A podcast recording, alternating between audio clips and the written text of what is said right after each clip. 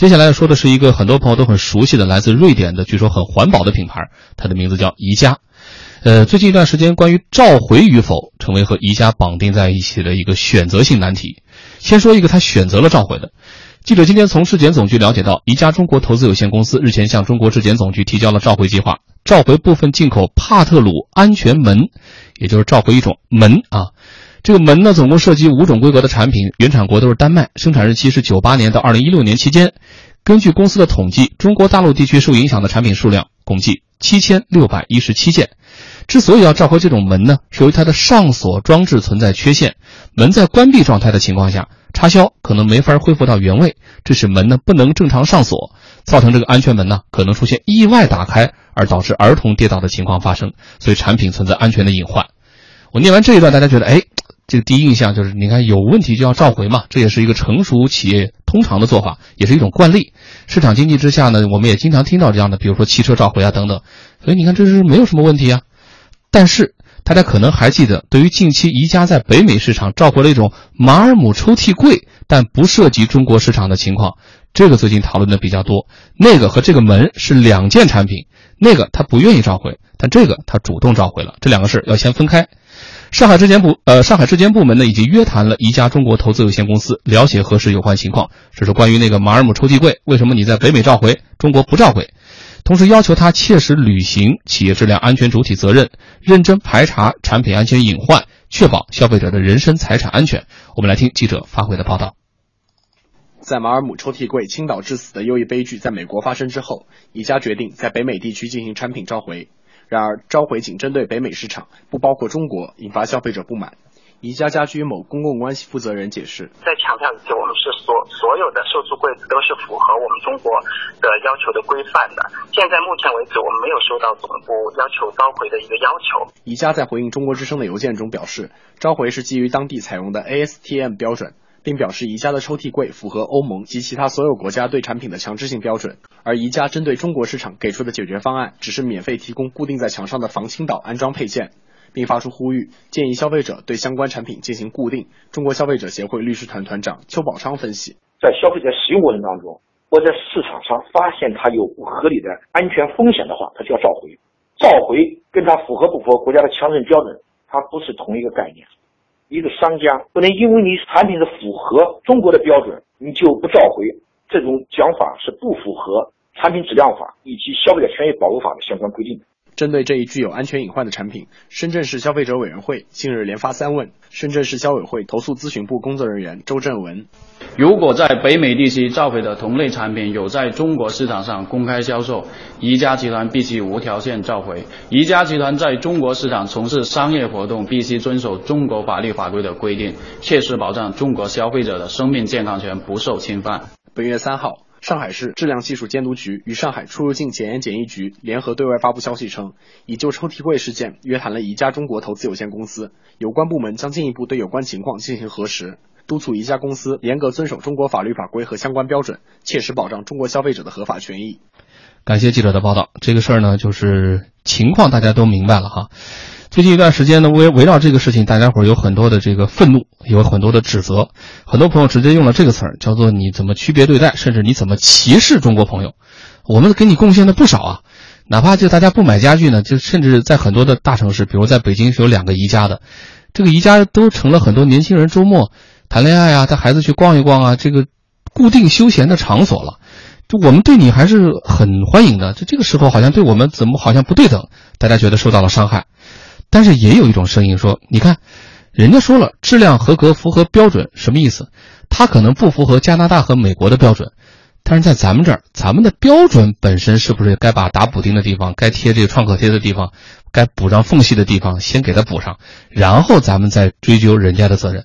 这毕竟人。”别的国家和地区是吧？人家付出了相应的制度成本，享受制度红利，我们啊跟着就可以沾光了，这个好像也不大自然。你看，也有这样不一样的声音，哪种声音更有道理呢？请出我们的两位观察员，田伟老师。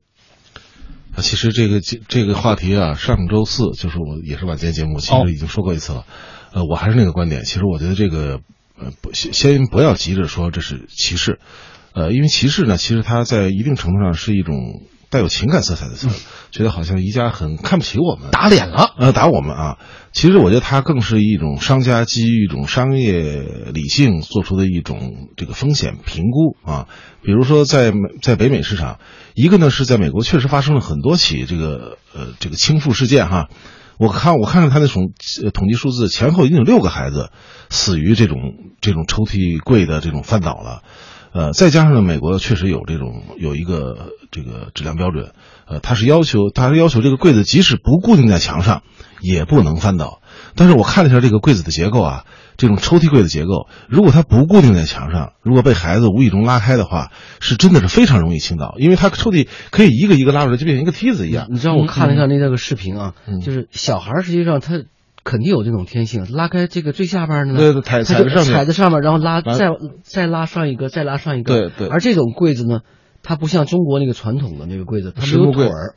它没有四个腿儿，它就是平平的躺在上面，躺在地上，所以它的重心呢，当你的孩子站在那个最下那层柜子那个那个抽屉的时候呢，重心就一定会发生偏移。对，一个是你刚才你说没腿，还有一个就是宜家的材料一般都是那种现在复合的板材板，材对嗯它不像我们中国原来的传统的实木家具那么重，所以它这个孩子的这个体重就可以让他的重心发生。呃，这个变化了，偏移了，嗯所以宜家我看了宜家他的那个强调，他说的在中国的质量呃规定里边说，这类似这样的六十公分以上高度六十公分以上的柜子必须固定在墙上。他是说，如果你要是按照这个标准的话，固定在墙上就不会倾倒。所以呢，这个确实是他这个按照我们的标准，他没有违反这个。那从商家的权益权衡来说，他可能会判断，好像呃，我的印象里，他在这个这个柜子在中国已经卖出一千多万，嗯呃，一千多万个了。那如果他把一千多万个都召回，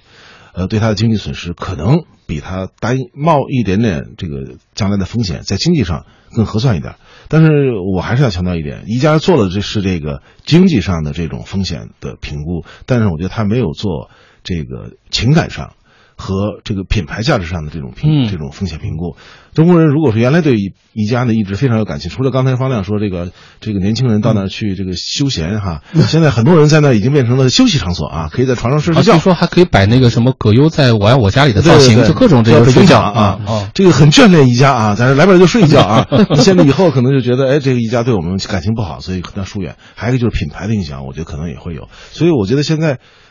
我尤其我觉得是上海的质检部门已经约谈了一家，一家依然说我们还是不召回。嗯，那就看来他实际上是做过认真的这种评估的，但是我觉得这个态度还是有问题。我们大家如果讨都已经烦他了的啊，那那个时候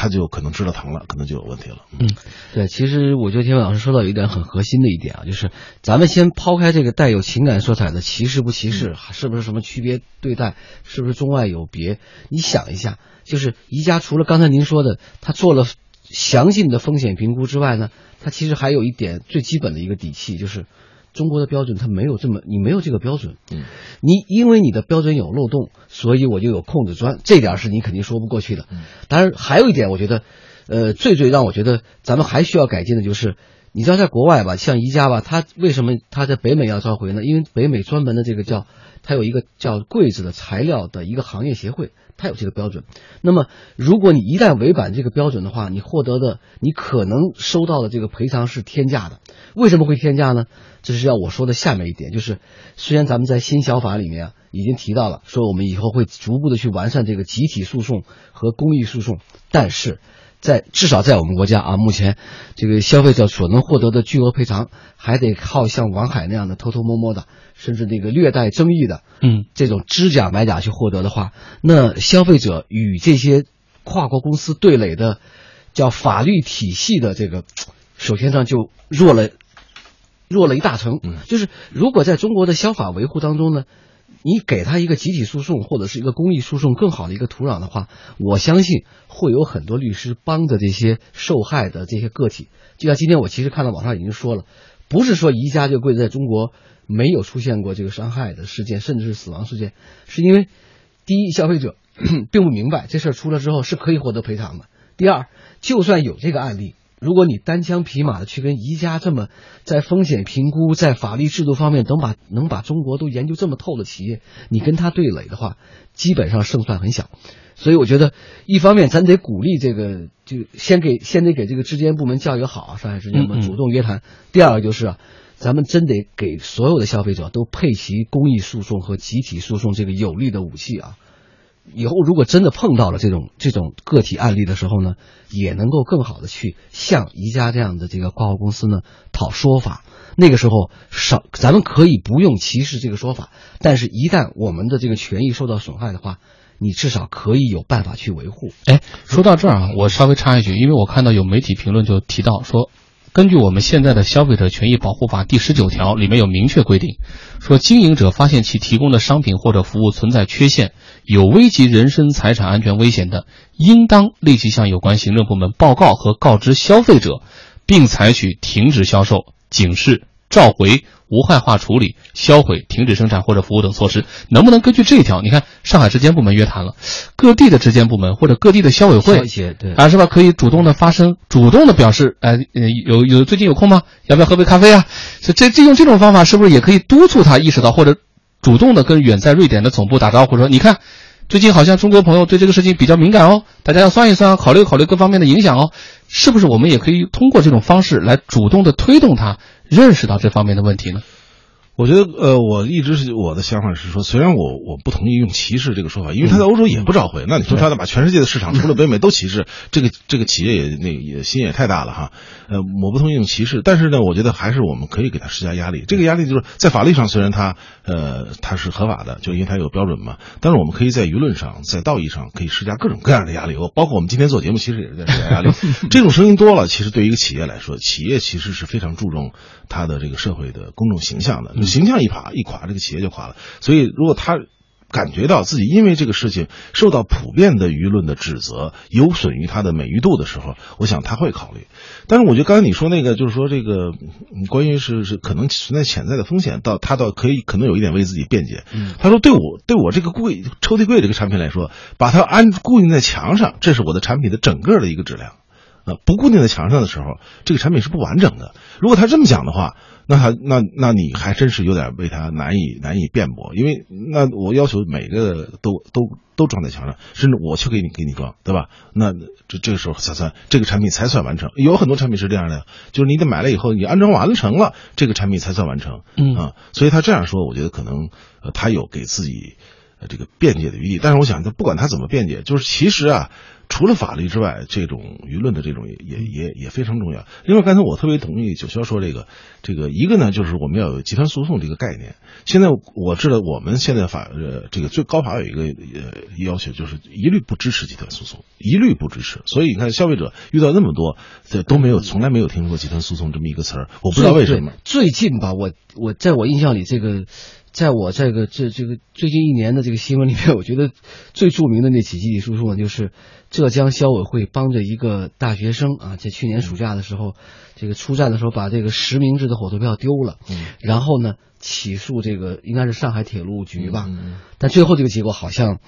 光有一开头啊，最后也就没有结尾了，不了了之了，不了了之了，恐怕就是双方这个啊互让一步。然后刚才我说的，刚但是我补充一点，除了这个支持集团诉讼之外，还有一个就是。这个惩罚就法律的判决一定要够重，嗯，就是我们现在的法律判法院的判决啊，经常是一种和和稀泥的方式。你比如说一个明星被一个什么媒体诽谤了，告了半天，最后告了半年，终于告赢了，赔他三千块钱。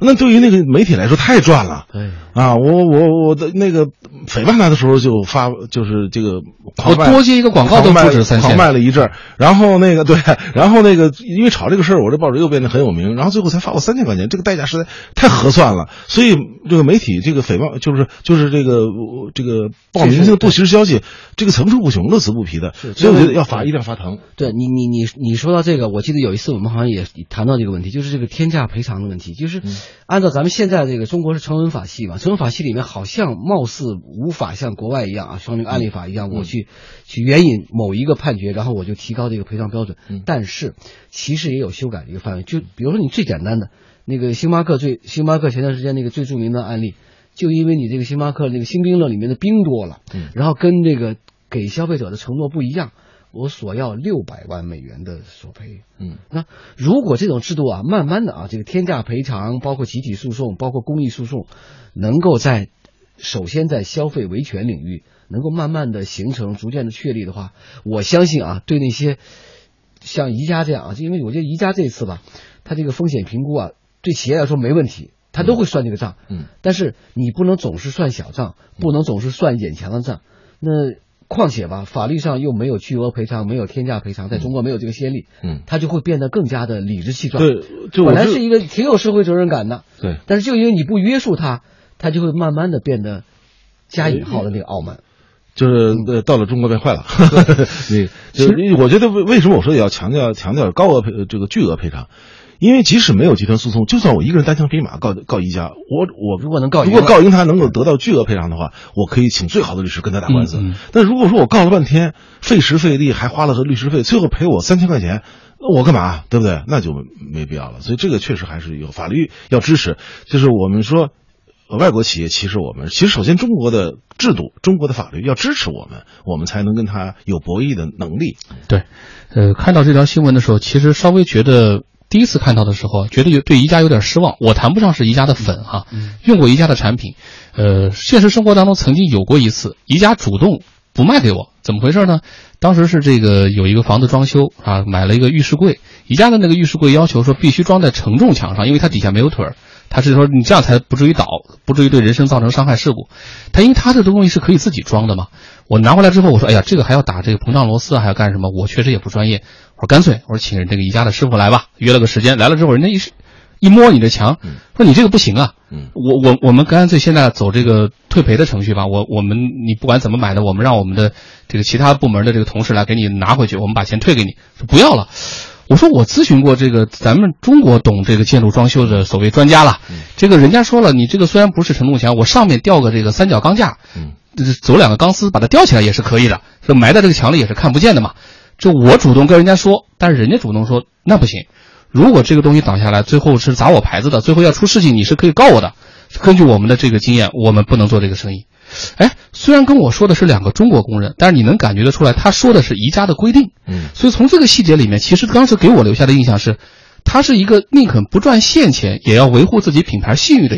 这么一个跨国企业。嗯，但是放到这个例子里面，特别是今天我们看到说，他主动召回了一款安全门，在中国，这个实际上是告诉大家，就是我不是那种啊不不在乎这个大家生死的人。但是至于你让我召回那个抽屉，反正我就僵着，这到目前为止我还不松口。这种别扭是因为和瑞典总部之间的沟通有问题，还是瑞典的朋友其实不太了解中国的国情？我们现在还不了解这么多具体的细节。但是就像今天天伟老师说的，我们这期节目某种程度上也是和宜家沟通，甚至施加压力的一种方式。我们希望中国人经常说的那句老话叫“我不杀伯仁，伯仁却因我而死”，这样的一种主动的担当，宜家是不是对于中国的文化也可以了解的再多一点？